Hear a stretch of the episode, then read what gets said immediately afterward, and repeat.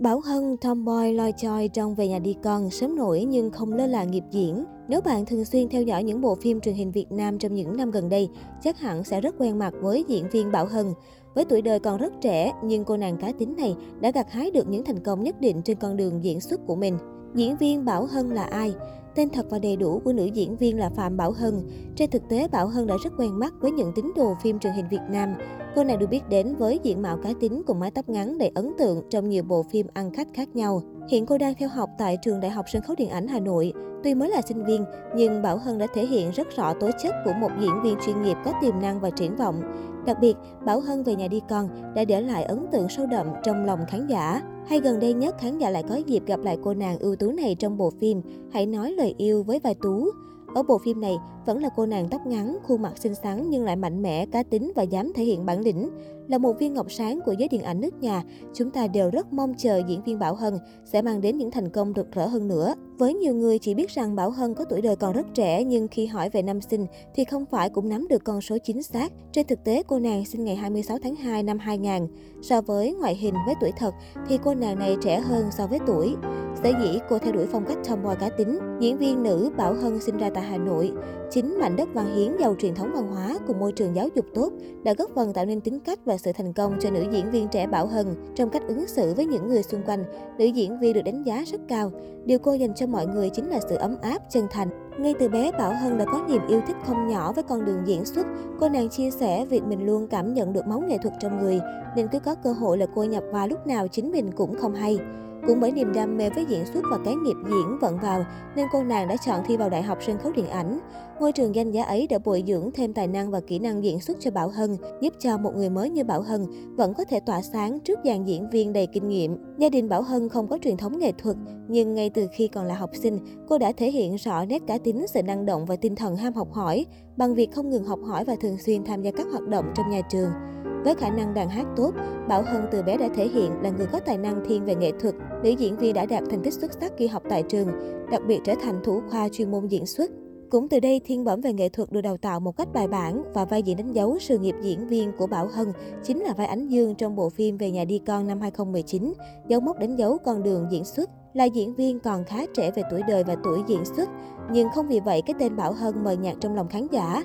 Ngược lại, ngay từ bộ phim đầu tay, nữ diễn viên đã đạt được thành tựu đáng nể. Tại lễ trao giải ấn tượng VTV, Bảo Hân đã được đề cử nữ diễn viên ấn tượng trong bộ phim Về nhà đi con năm 2019. Tại lễ trao giải cánh diều vàng, Bảo Hân được đề cử giải diễn viên triển vọng với bộ phim Về nhà đi con và đã đoạt giải. Từ sau khi nhận được sự quan tâm theo dõi từ phía người hâm mộ cho vai diễn Ánh Dương, Bảo Hân được chú ý nhiều hơn. Thế nhưng đối với một cô gái mới 19 tuổi, những ước mơ hoài bão phía trước còn rất dài. Dù lịch trình quay phim có nhiều lên, các cơ hội phát triển khác cũng đến gần hơn, nhưng cô vẫn mong muốn hoàn thành việc học để nắm vững nền tảng của diễn xuất. Đối với tôi, được học mới là điều quan trọng nhất, cơ hội đến thì sẽ đến thôi. Vai Ánh Dương cũng đến với tôi đầy bất ngờ như thế.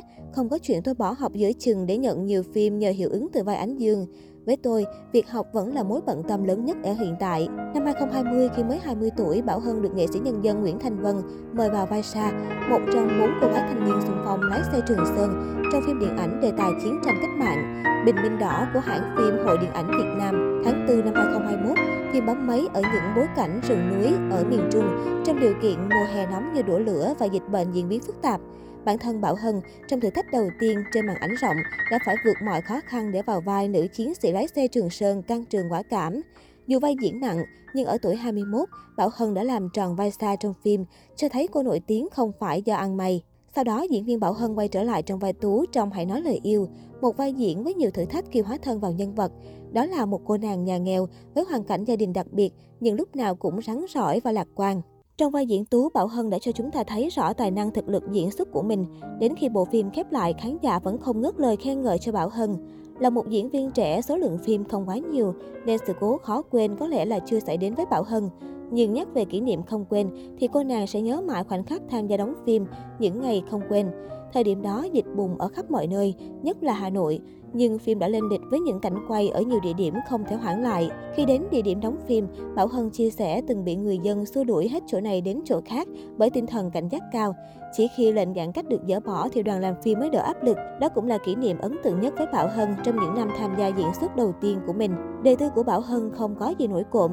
Mặc dù trong phim thường xuyên vào các vai diễn làm lì cá tính, thế nhưng ngoài đời cô lại là một người vô cùng hồn nhiên, hoạt bát và vui tính. Thời gian gần đây, Bảo Hân còn lấn sân sang con đường âm nhạc bằng việc xuất hiện trên chương trình Cùng hát lên nào. Dù không phải là thí sinh trụ lại đến cuối cùng và song ca cùng với ca sĩ khách mời, tuy nhiên Bảo Hân vẫn ít nhiều để lại ấn tượng bằng giọng hát truyền cảm và đầy nội lực. Trải lòng với truyền thông viết sau hậu trường, Bảo Hân cho biết đây là lần hiếm hoi cô nàng thể hiện giọng hát của mình trên một sân khấu cùng với nhiều người chơi. Trước mặt các bậc tiền bối có tiếng trong làng âm nhạc đến vậy, Bảo Hân cũng chia sẻ về định hướng trong tương lai. Sau khi hoàn thành xong chuyện học, tôi sẽ dành thời gian sân nghệ thuật nhiều hơn.